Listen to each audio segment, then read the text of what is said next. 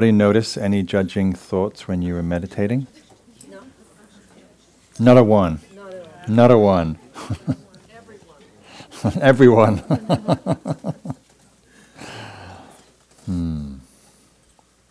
How many people would say they how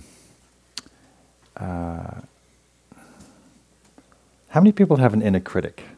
And that's kind of a silly question, but some people didn't put their hands up. That's okay. How many people are often judgmental about themselves? Let me see your hands. Okay. What about judging of others? Yes. We enjoy that more. It seems, right? Kind of. Right, we get a little sadistic pleasure from turning that voice outwards.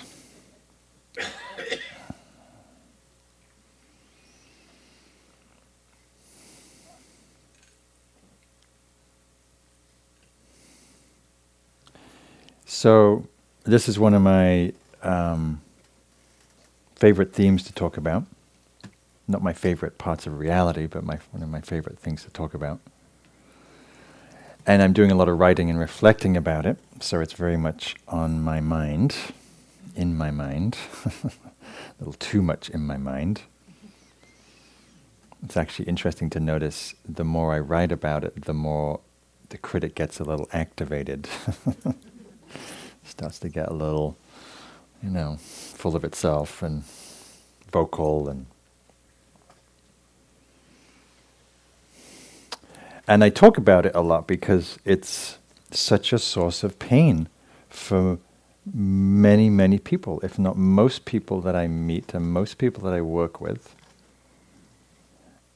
and who are students, meditation students, have, you know, challenging relationship to this part of the mind, the critical, judgmental, harsh tone of our mind. So you might not call it your critic, you might call it your gremlin, or your, you know, killjoy, or your, you know, taskmaster, or the driver, or the perfectionist, or I've been hearing all kinds of interesting names recently. The underminer. What are your names for the critic? Anybody? Motivator. The motivator, right, yes, the motivator. The inner bitch. The inner bitch. That's good. Mother, yes. Mother. Me. Mm-hmm. Drill sergeant. Drill sergeant.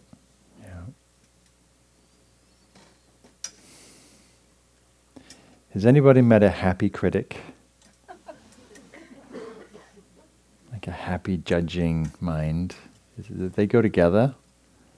No, not so much. So it's interesting that that it's such a common visitor, you know. Given that we'll say, you know, I want to be happy, I want to be peaceful, I want to be free.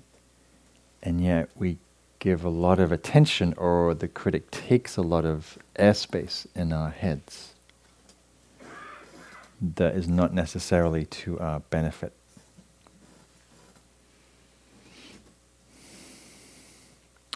So, as many of you know, that there's in the Buddhist texts, there's this dude that hangs out called Mara, who is like the personification of the unconscious and ignorance.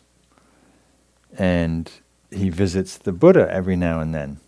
The Buddha, prior to his awakening, he's, you know, on the night of his awakening, and you know the story, he's The Buddha's sitting, determined not to get up from his seat until he realizes the truth of this experience of life, of his own nature. And as he's moving through that process, that voice, in this case called Mara, that what we know as our little self-doubting, niggling critic, comes and says, "Who are you? Who do you think you are? Why do you deserve to attain full awakening?" That voice sound familiar? Who are you? Who do you think you are? Who do you think you are meditating all holy and spiritual? You know, going to Spirit Rock and, you know, filling your bank account of, you know, meditation credit. Mm-hmm. And the Buddha, so the mythology goes. This is a Buddhist myth, really, fable, doesn't say anything, but he touches the earth as witness for his right to take his seat, for his right to attain awakening, for his right to be here in this human body. So he summons the earth as his witness of his worthiness. And I'm always really moved by that story. I can feel I get teary every time I say it, and I've said it a lot. Because there's something about that symbol of knowing one's worth and value to take one's seat in this life, in this body, in this moment. To say, yes, I am worthy to be here. I am worthy to be alive. I am worthy for this experience called life.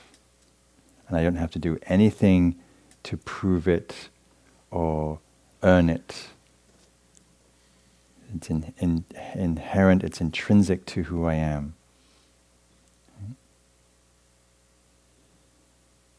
So it's a very powerful statement.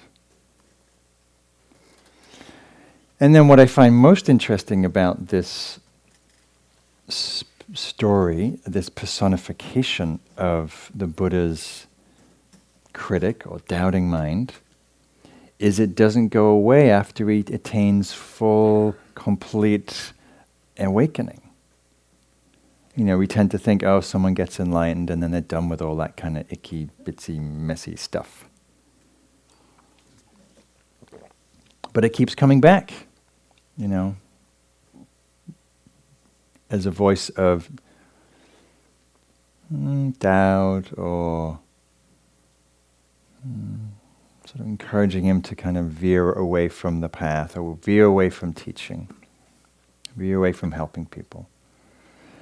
And usually there's a little time where they have a little dialogue, and the Buddhist, you kind of get the sense that the Buddha gets a little caught for a little bit, as we do, you know. The coach is sort of, you know, the critic comes often in the form of this sort of coaching voice, like it's on our side, like, yeah, you know, do this, it's good for you, you know. Go meditate, you know. It's good for your spirit, you know. And then we'll destroy your meditation at the end of it because it didn't reach some attainment, level of attainment or standard, right? So, but at some point the Buddha says, "Oh, I see you, Mara, I see you." And each time the Mara's seen, he gets so disappointed and he frowns and he withers away, he kind of dissolves.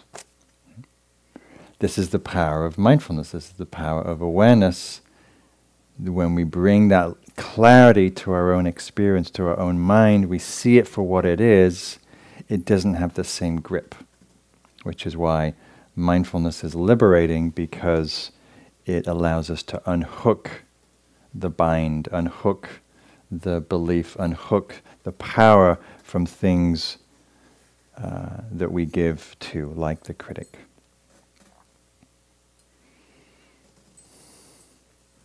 Even on close to his deathbed, the Mara showed up. telling him to like, yeah, it's time for you to kind of retire and, you know, go attain nirvana and be done from this world. And so if you're down that your critic's still nagging you after your many years of spiritual practice and meditation practice, you're in good company. But it behooves us to draw on the power of awareness to see, to be clear when that voice, when that habit, when that tone is playing up.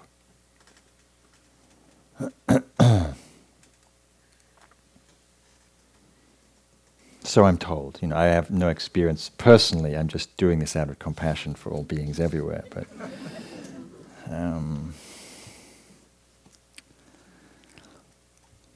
sadly, I'm an expert on the machinations of the inner critic, because mine has stayed, and it's stayed. It comes and goes. It has cycles. It ebbs and flows, but it's been around for a while. I've gotten to know it and gotten to work with it and gotten to see how it undermines or causes self-doubt or causing feelings of despair or hopelessness or worthlessness. So I often wonder, as you might do, what your life would have been like had you not encountered Buddhism or meditation, right? Or community or wisdom teachings or elders, like people who seem to, be guides along the way. Right? Just imagine where you'd be, had you not encountered teachings like these wisdom teachings, these meditation teachings. I know for myself, I don't know where I would have ended up, but I don't think I would be I'd be in a very different place than I am now. And when I first started my meditation practice when I was a young man, my critic was really, really vehement and aggressive and loud and oppressive, and I was very unhappy.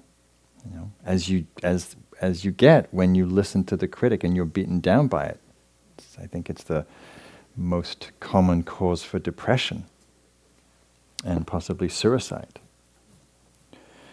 So I was really grateful to find these teachings that gave some kind of practice and resource to have some skill and resiliency to work with the critic. Even though people didn't talk back then when I was learning in 1984 about the critic, but they talked about working with your mind and working with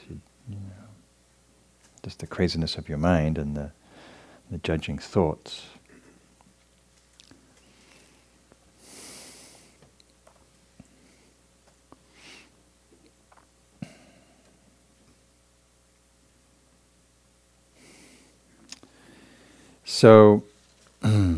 So I talk about it as a way of reminding you to bring light to it, because when we don't bring light to it, it's just on autopilot, as we so often are. And when we're on autopilot, we don't notice. When we don't notice, we get more affected by what's going on in this little coconut. So. So one of the first things mindfulness does is it helps us get clear about our inner experience. It helps us get clear about what's happening in our mind, in our thoughts, in our projections and assumptions and tendencies to futurize and catastrophize and all of that. And it can also help us recognize the difference between just a general thinking and planning and evaluating or discerning, and when we're judging, which has the flavor of a kind of an attack on our worth, an attack on our value, attack on our well-being, an attack on our goodness. So we want to be mindful when that particular thought strain is operating, because if we're not, then it's landing. The thoughts land. One of my teachers in India, Punjaji, used to say, never let a single thought land anywhere. Never let a single thought land anywhere. Which means your mind, your awareness is so like Teflon that they don't stick. They rise, you see them, you work with them, but you don't, they don't bind, right? That you've got enough space around them, enough clarity around them, enough freedom around them, actually. And we particularly want that idea of not landing with the critic. Right? There's a line from the Buddha that goes something like, let your mind, and when in Buddhism they say mind, it means mind and heart. So you could say, let your heart be as spacious as the sky, so nothing can harm it. Right? So which is similar to not letting something be able to land, right, and take root and fester. Right? So with mindfulness, we have clarity and space to see things more clearly, so they don't land, they don't stick, they don't lodge in the same way. It's that difference from being caught up in something, reactive, right? Frustrated, angry, irritated, you're stuck in traffic, you know, your partner's doing something that's irritating to you that you've asked them not to do 50 times and they still keep doing it. And you're caught in that steamy reaction, it's hot, it's tense, it's tight, it's polarized. And then you see what you're doing, and you see the suffering in it, and you go, oh, wow, that's really, I can let this go. I can breathe. I can not get so caught up in my position. I can see bigger picture, right? We had there's suddenly this space, right? So mindfulness has that capacity, as you know. So it has that capacity with the critic.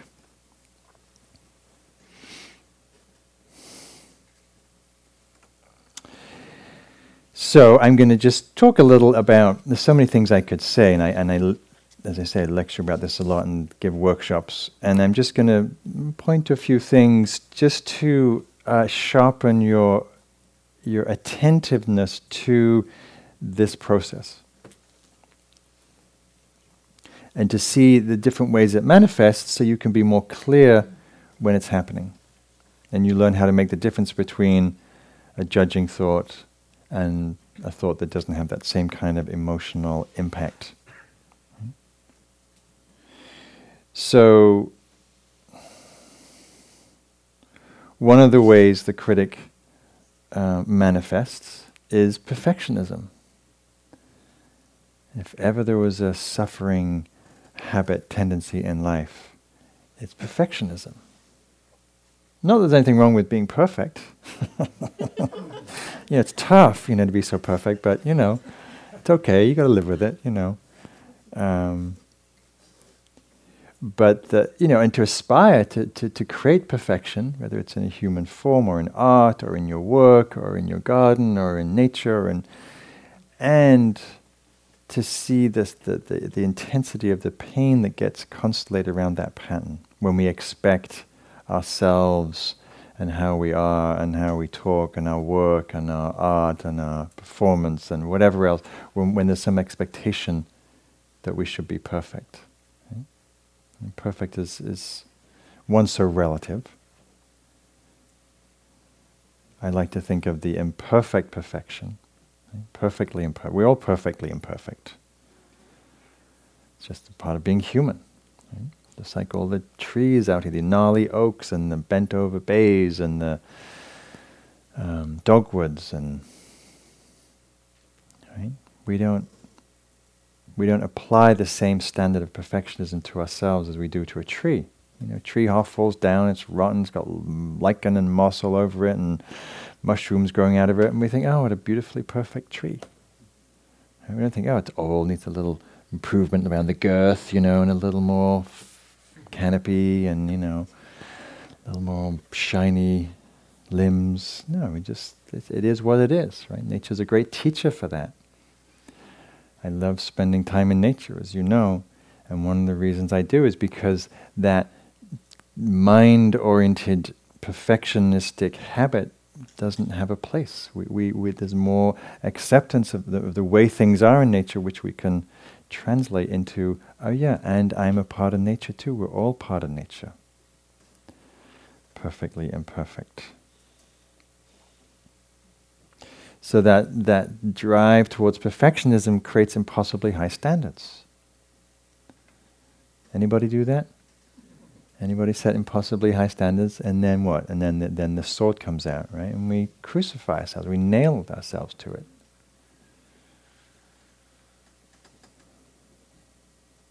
You know, that happens a lot in meditation. Okay, I'm at Spirit Rock. Okay, it's going to be really super turbocharged, you know. It's going to happen this time, whatever that thing is.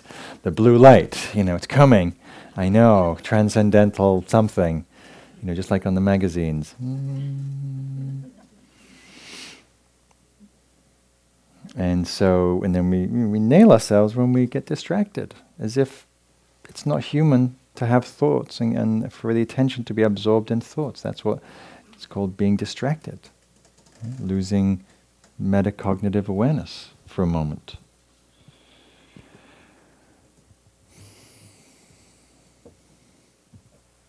So one of the main messages that we get from the critic is it's not okay to be how we are. It's not okay to be human. It's not okay to have foibles. It's not okay to have idiosyncrasies. It's not okay to have the body like you have, the mind like you have. Right? It's not as if we can go to the body supermarket and order up a new one. We kind of can, but that's, you know, it doesn't really work forever.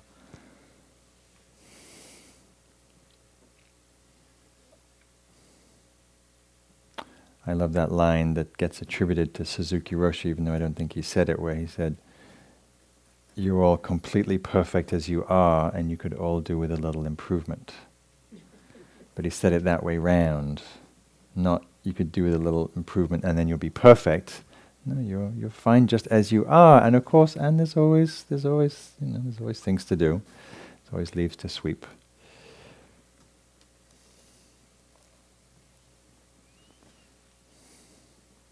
So notice as I'm talking what happens in you. Do you start reflecting about your own critic?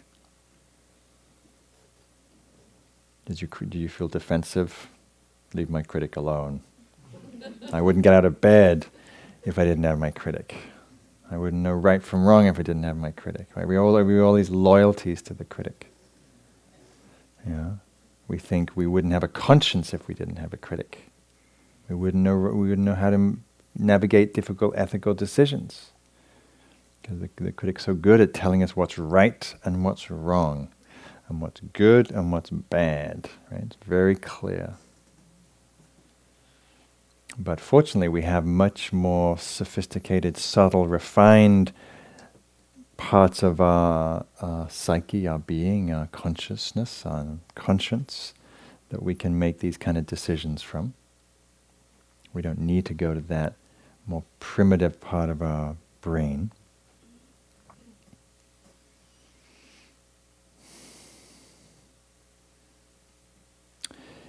And one of the reasons why the critic can be so painful, and this is when I get tripped up on, is the critic has perfect 20/20 hindsight, right? It always knows what you should have done, right? It knows what stocks you should have invested, or what you should have sold, or what house you should have bought or sold, and what person and relationship you should have married or not, or, you know, and you just... You know, it's very easy to look back and go, I can't believe I did that. I can't believe I said that. I can't believe I bought that. Right? But we do the best that we can in the moment with the resources and information that we have. We do the best we can. We always do the best we can. The critic doesn't believe that, but it's true. How could we do other than that? Right? So to notice when you're critic's on its high horse because it's looking back at some past decision, some action,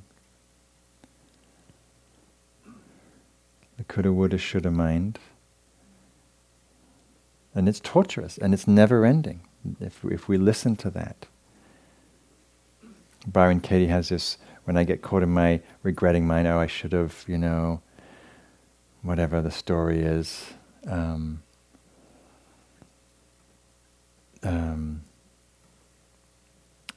Byron Katie has this line, well, you've been spared from that.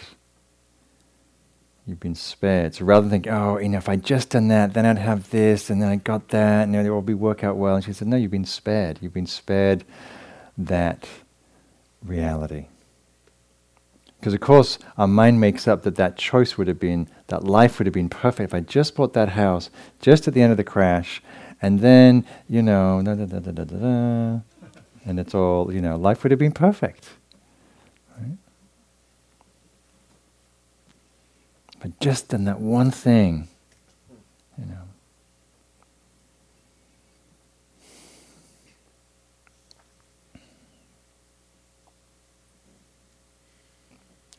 So one of the things I'm noticing working with, when I'm working one-on-one with people, is, you know, so the Buddha called this the second arrow, this piece I'm going to talk about.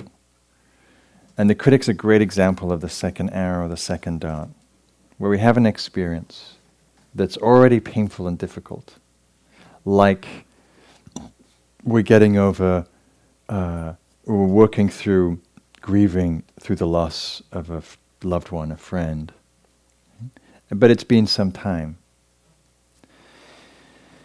Working with someone not so long ago who lost someone tragically in her family some years ago.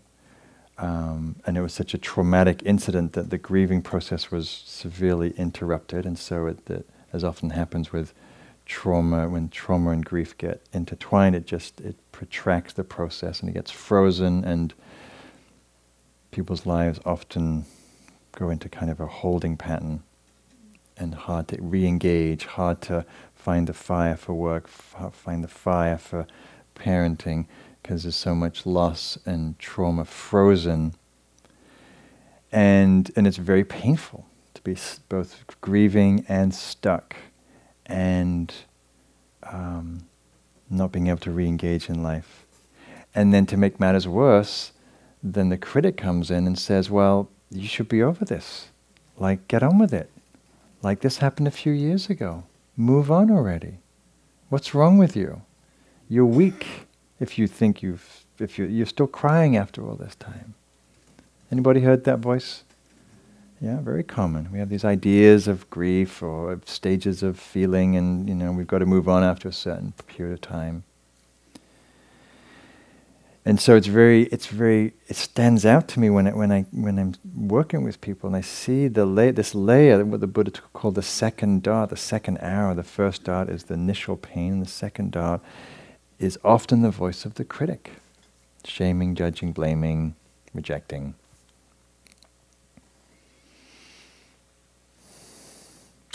And what that robs us of is the doorway to the healing.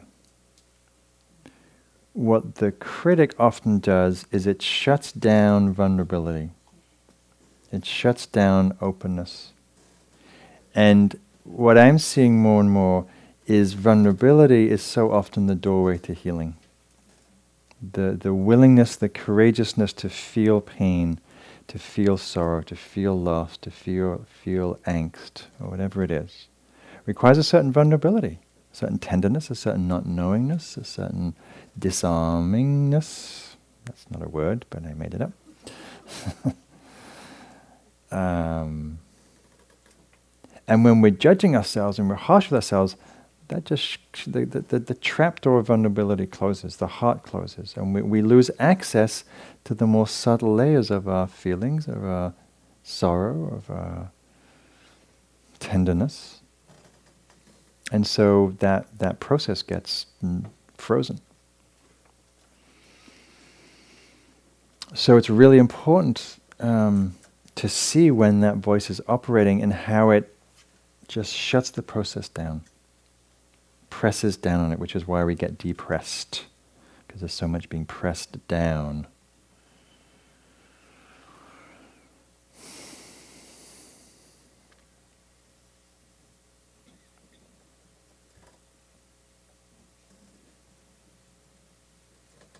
So one last way of talking about the way the critic manifests, and I'll talk about a little about working with it. So the more common voice that I notice with the critic is the mantra of what? What would be the critic's mantra? Self-confession time. Ah, yes, you're not good enough, right? You're not something, something, something enough. Right? Anybody got that one? You're not smart enough. You're not young enough. You're not old enough. You're not wise enough. You're not cute enough. You're not Buddhist enough. You're not mindful enough. Right? Just, you know. And you arrive here just, you know, green and fresh and curious about Buddhism, and you leave with a Buddhist critic. You're not compassionate enough, you know, you're not deep enough, you know, just picks up the latest thing, you know. I'm doing this, this ceramics class, so I'm mostly working on a wheel and throwing pots, which I love to do. And I love the instruction that the teacher gives us of, especially the first few classes, the point isn't to make a pot. Like, even if you make a pot, you're going to destroy it.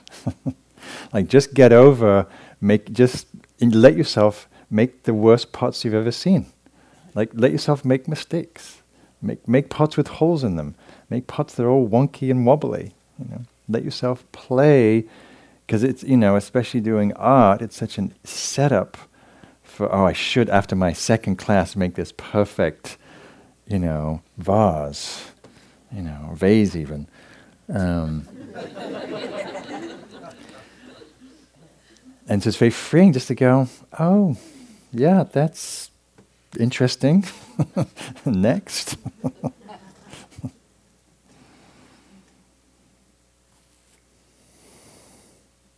So not enough. It's a word from Lao Tzu, who said, "Those who truly know when enough is enough will always have enough.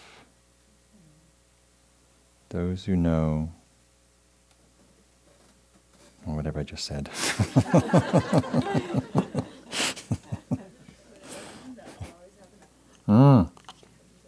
Thank you. When you know that enough is enough, you'll always have enough. So I think of, you know, again, I think why this practice is so helpful with working with the critic is we're learning to meet life as it is. We're learning to meet experience as it is. We're learning to be with ourselves. We're sitting still and we're letting whatever happens in the next 30, 40, 50 minutes. Okay? Feelings, thoughts, emotions, impulses, rages, boredom, restlessness. We're just present, we just watch the show. Right? So we're learning how to just be, let ourselves be, right? Become human beings, not human doings, not homo shopians. You know?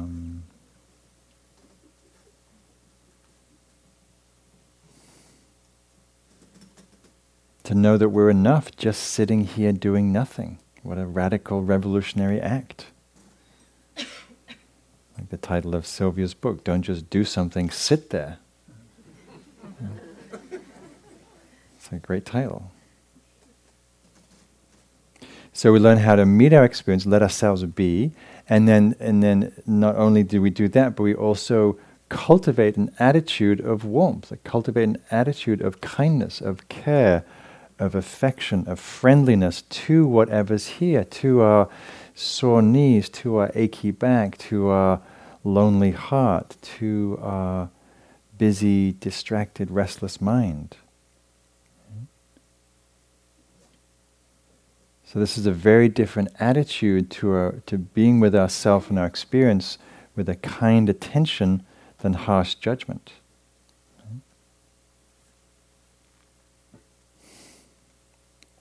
So when I started meditating 30 years ago, those are the two practices I learned, the practice of mindfulness and the practice of loving kindness. And when they come together, we have a kind presence, a compassionate attention.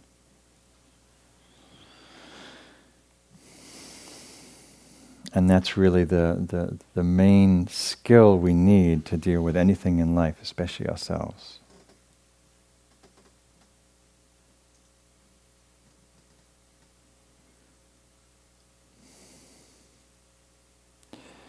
So,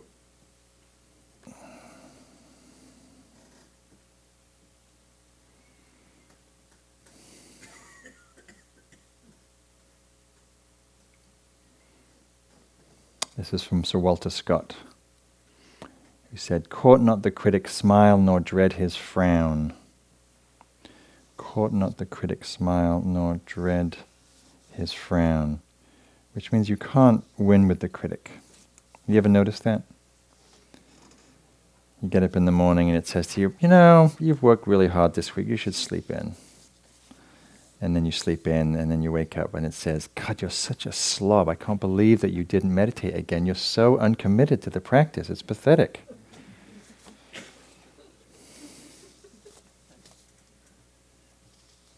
I'm trying to find a quote that is elusive. Oh, wow. I'm not perfect. What about that?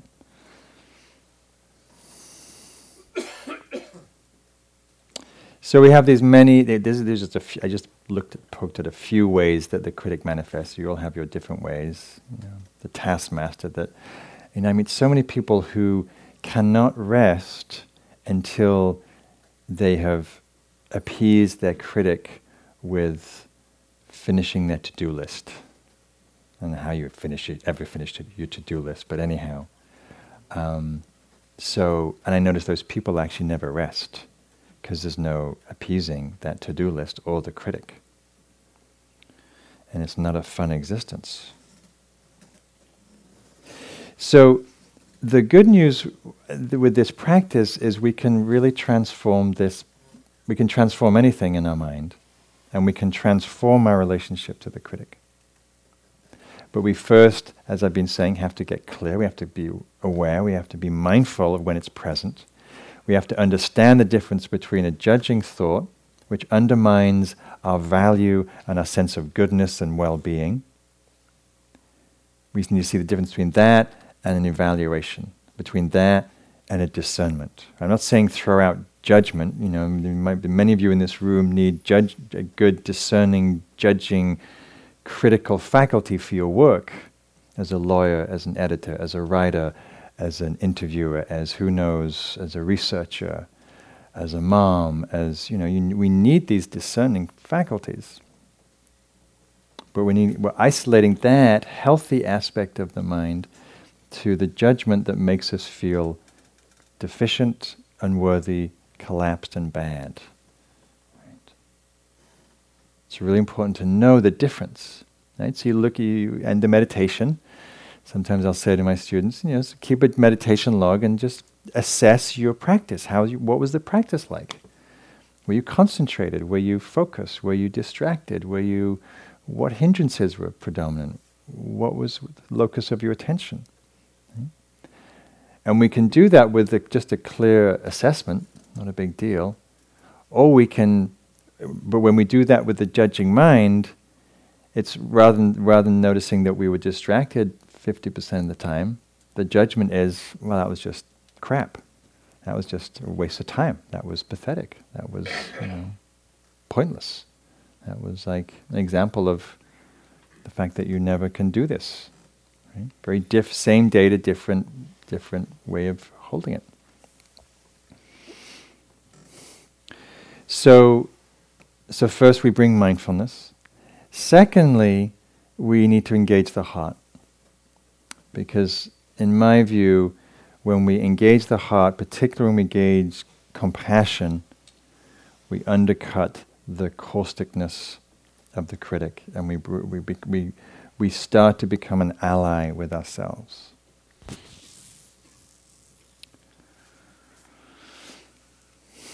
So how does that work? The first thing we need to do is to start to feel what it's like to be on the receiving end of the judgments.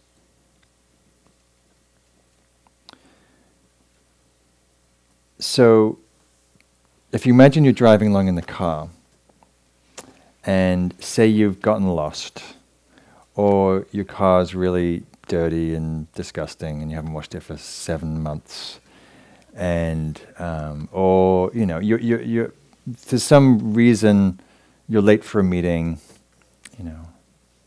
This never happens to me, but I'm just using examples that I hear about.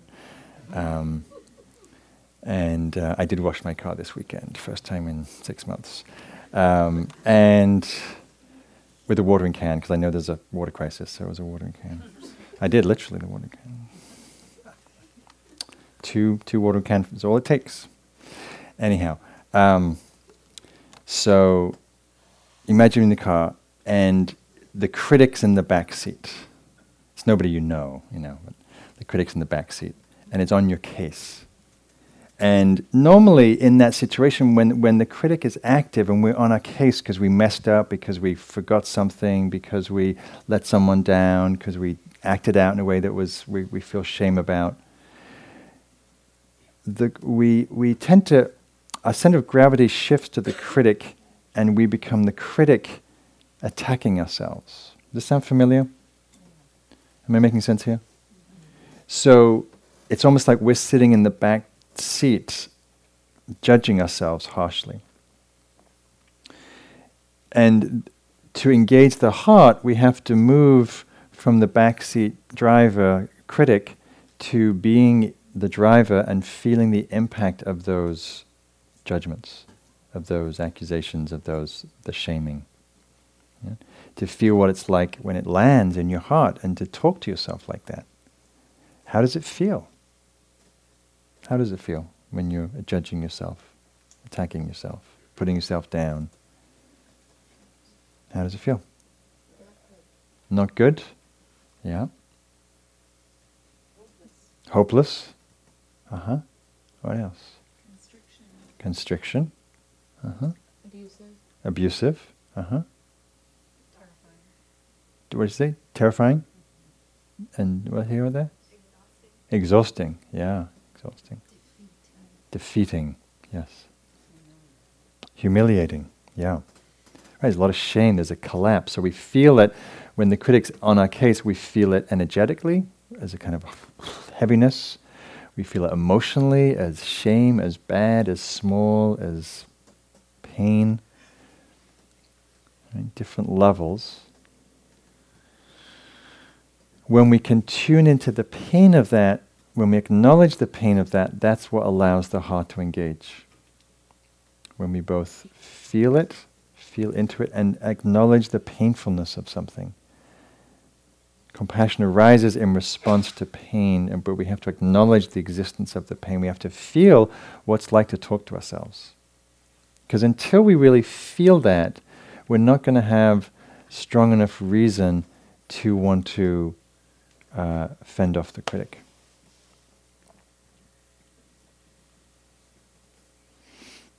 So I know for myself, when in my early years of meditating, there was some point when I was in a meditation and my critic was just on my case about something.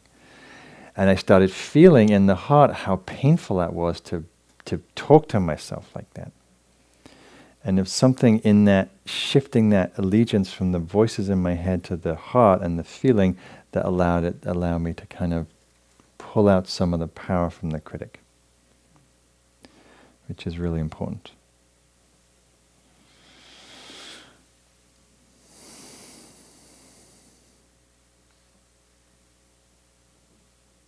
It's a bit like, you know, there are many ways to deal with the critic, and I'll talk about a couple of strategies before we go. But when we can meet anger, hatred, fear, oppression, violence with heartfulness rather than hardness and reaction, it's actually much more powerful and much more effective. And it's the same that's true with ourselves. And so we can find that voice that comes from the fierce, compassionate heart that says, no, don't talk to me like that. Just like you would. So the analogy I often give is, imagine your best friend walked around with you all day and was your critic for the day, just for the fun of it. And, you know, you get out of bed and, you know, it's already started. God, you're up late already. God, the bathroom's a bit messy, isn't it? Oh, too much calories again for breakfast. Yeah, I thought you were going to give up coffee. No, late for work. You know, and on it goes. And you, how long would you put up with your friend doing that? Like a minute? Like half a minute? You'd say, okay, like, you know, thanks. Like, yeah, I'm just, let me get on with making my breakfast. Thank you very much. Right? But we give a lot of mental real estate to the critic. We give a lot of time and space to chomp away at the bit. To our detriment.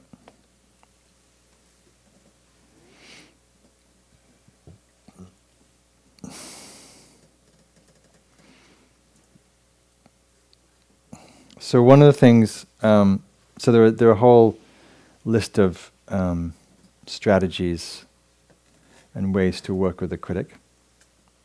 Mindfulness, first and foremost, recognizing it, naming it, labeling it. Oh, judging, oh, judging, oh, judging myself for judging myself for judging. Sometimes counting your judgments in a day is really fun. 293, 765, 981, like really? And that's only catching 1 in 10 because most of them we don't even notice. Right? So after you get to a certain number, you're like, this is a little silly. This is a little farcical. So, but mindfulness isn't enough. Because of the force and the strength of the critic, it's not enough. It has its place, and it has a limitation. And the limitation is that sometimes we need to meet that force with a little more energy, a little more clarity. We need to be a little more skillful with our tactics. So, humor is a really excellent tactic. Because humor is a little similar to mindfulness in that when we can see the humor in something, when we can find the sort of the irony and the wryness in it, we've somewhat disengaged. And the way that we can laugh at ourselves, the way comedians poke fun at us, is because we're slightly stepping outside of ourselves and looking at ourselves and seeing how funny we are, right? Because we're all pretty weird and funny and wacky, right? Being human, right? You noticed? So this is a comic strip that I read in association with this theme, one of my favorites, and it's called Rhymes with Oranges, and some of you know this because I read it a lot. It's called The Checklist of Feeling Pathetic. Examine your face closely in the mirror and notice all the flaws. This is a popular meditation one. Relive embarrassing and awful moments that occurred years ago.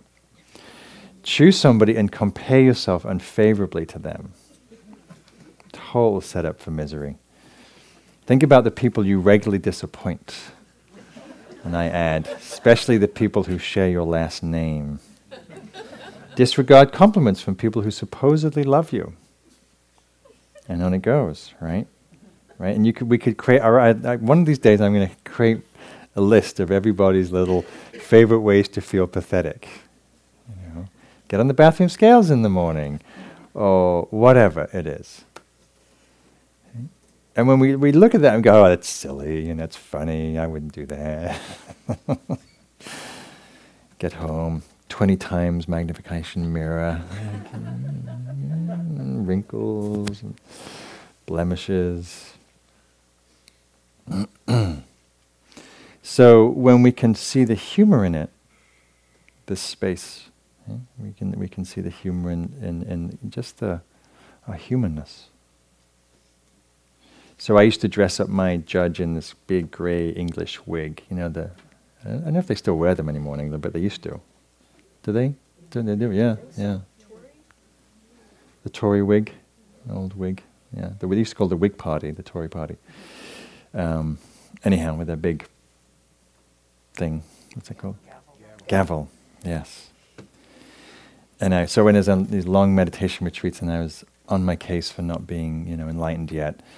And I imagine my critic saying, "Bad meditator, bad," with a gavel, sentenced, dismissed, meditator dismissed.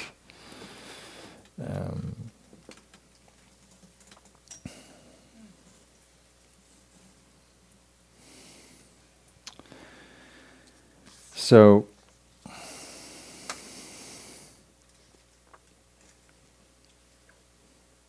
By the way, I've many talks on this theme on Dharma Seed. This talk will also get uploaded to Dharma Seed.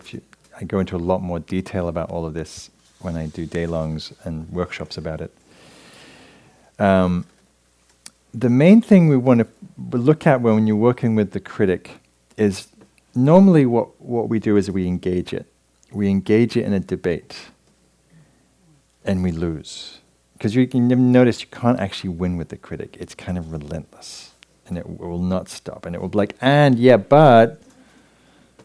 So what we normally do is we try to rationalize. Well, I'm not really that much of a bad meditator. And I did wash my car on Sunday, and I was nice to that other person, even though I yelled at the kids. And we start defending ourselves because we feel like our worth, our value, our goodness is under attack, which it is, actually. And so we try to rationalize and defend and prop up ourselves, which of course is, we're on quicksand. But the main problem with that is that we don't really want to be giving much attention to the critic. In fact, mostly you want to be ignoring it. And it might not go away, right? So sometimes it does. Sometimes it gets really quiet. Just like with anything, if you feed it, it grows. If you don't feed it, it withers. Right? Same with the critic. So, mostly the attitude is one of not being that interested in it. Right? Have you noticed that the critic doesn't have that much original stuff to say? Like you've heard it like 50 times before, yesterday, right? I get people on my workshops to write their judgments down, and I encourage you to do that. Get clear about them. And sometimes it's actually not that many. It seems like a head full of judgments, but when you write them down, it's like, not too bad. Sometimes it's a very long list, but But actually, when you write them down and you read them, we actually see them a little more clearly than the voices in our head. When we read, we bring a little more of a discerning faculty. So when we read, "You're worthless and bad and never going to get your life together," you go, "Well, that's not actually really accurate. That's not really who I am." Right? I may have challenges with certain things in my life, and I may have things to work on, but bad, worthless, and hopeless, not.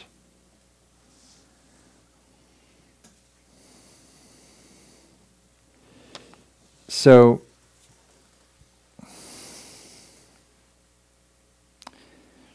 it's a bit like there's a great line from Ram Dass who talks about this idea of getting rid of your ego and uprooting your personality, and he said that it's not really what happens. You just don't feed it, you don't give it much attention, and it sort of follows you around, but sort of shrinks in size and becomes more like this little yapping dog that, just kind of comes with you wherever you are, but you don't really give it that much attention. So we can cultivate that attitude. So one of the things I'll say, so I have various things I say when the critic is operating, usually using some kind of irony or sarcasm or humor. So when I know I do things that activate the critic, right? We all have our places where we get on our case, right? Maybe it's if your house is messy, maybe if you're late for an appointment, maybe if you let someone down, maybe if, you know, we all got our little places that are trigger points. Right? So one of mine is getting lost and being late. And I'm always cutting it fine when I come here to Monday night, so my credit comes up often on going 101 north when I hit that traffic in Corte Madera that is there magically every day without reason. And when the credit comes, because you know I didn't expect that traffic to be there today, even though it's been there every other day for the last, since you know, whenever. I'll just say, oh, please. Oh, please. Really? Is that all you have to say? Can I now get back to my driving? Thank you very much. Can I get back to my NPR station? And so there's a sort of a, and this is actually another move that's really effective with the critic, is to, it's like a Tai Chi move. You acknowledge it. Oh, thank you. That's really helpful. You're right. I'm late. Thank you for that really useful information. Yes, I should have left early. That's a really smart idea. Thank you. And you just kind of, you just try like, no, you don't try to defend yourself in a way that you engage and therefore lose the argument. You just go, yeah, you're right. So what? Yeah, and the car's filthy. You're right. Again. Oh, well. Life goes on, apparently. Thank you, and go bother somebody else.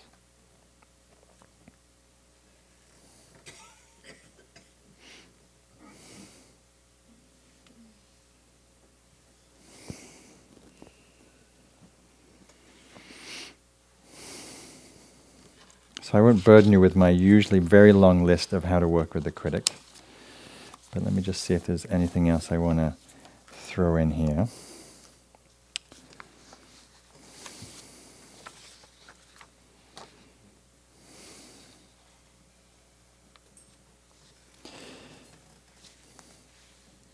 Yeah.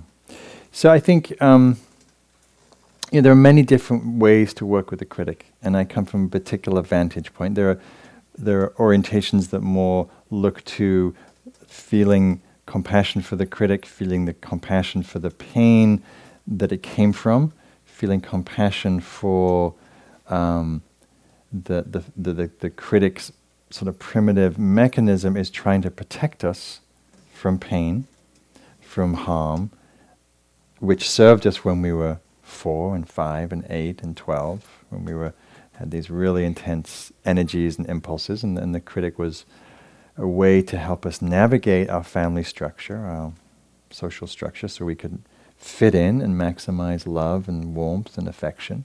Right? Has its place, and so you can see, you can sometimes look and see what vulnerability is getting triggered that activates the critic, that feels like it needs to come in and defend and protect through harsh judgment. Right? But as we grow older, we can see there's much better ways to navigate than resorting to that very heavy-handed shaming mechanism. And I did find that quote that I was looking for. This is from Dustin Hoffman. A good review from the critic is just another stay of execution. This is when the critic is playing that kind of good cop, bad cop. Or as I think it was the composer, I forget, Strauss, I think it was, who said, "No statue has ever been erected in honor of a critic." So, you know, so I'm offering these words as an invitation for you to pay attention to your mind, pay attention to the voices, pay attention to the tone, right? When you're meditating, and you notice you got distracted, and the thought and the mind thought comes up, get back! Like, oh God, you've done it again! Oh, I think there's some critic happening here. Breathe, relax. Thank you for your opinion. Come back, start again. So just to have a radar for that, to see it, to notice it, to feel how it lands, to know you have room to disengage, to find humor, to find space, and to ultimately not be so bothered by it. Right? Or as the Buddha said, Mara, I see you. Oh, judging one, I see you. Thank you, have a nice day. Thank you, have a nice day. See you soon. Good luck. Oh,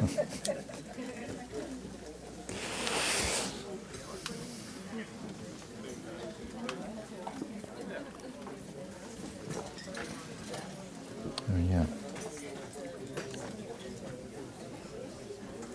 Hey, love. Oops.